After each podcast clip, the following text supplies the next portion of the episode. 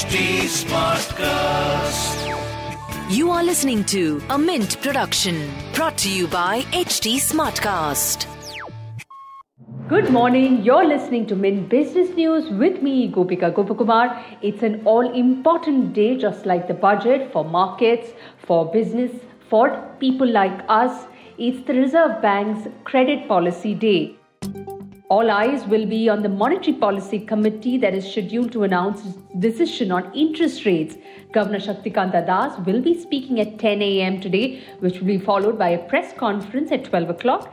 8 out of 12 economists expect RBI to hike reverse repo rate, that's the rate at which RBI borrows from banks to absorb liquidity, Four economists expect RBI to keep reverse repo rate unchanged, but for now, almost all of them expect RBI not to hike the repo rate. That's the rate at which banks borrow from RBI and which will decide our interest rate on our home loans and other loans.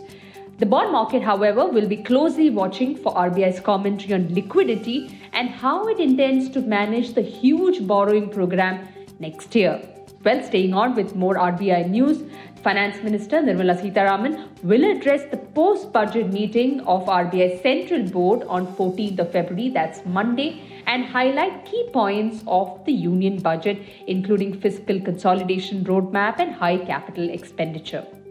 In other news, Cerberus Capital Management has emerged as the top bidder to acquire around 55,000 crores of bad loans from Yes Bank.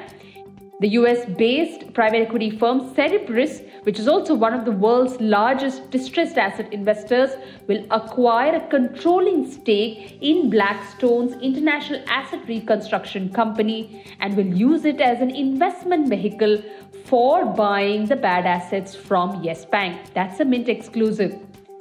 Bharti Airtel, India's second largest telecom operator, may take the lead in raising tariffs to help push its average revenue per user ARPU to 200 rupees this year.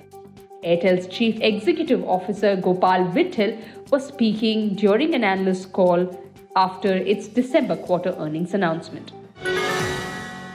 Moving on to markets, Indian markets may witness a flat to negative start today the Wednesday session saw the market extend gains for the second straight day. Global cues look positive for India. Wall Street rose sharply on Wednesday with boosts from big tech. European shares also gained on strong earnings. In Asia, the markets were mixed as shares in Japan and Australia rose, while Hong Kong, South Korea, and Shanghai saw a decline.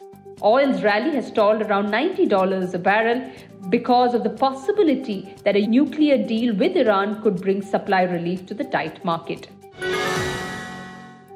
In business term of the day, we look at open market operation. That's a word that's likely to be heard in today's RBI policy.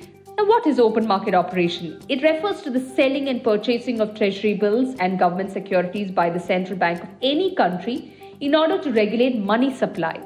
Now, when you buy securities, it adds money to the system, making loans easier to obtain and interest rates decline. But when the central bank sells securities from its balance sheet, it removes money from the system, making loans more expensive and increasing interest rates. Well, with that, it's a wrap on today's edition of Mint Business News. Thanks for tuning in. See you tomorrow. Stay safe, keep smiling. Bye bye.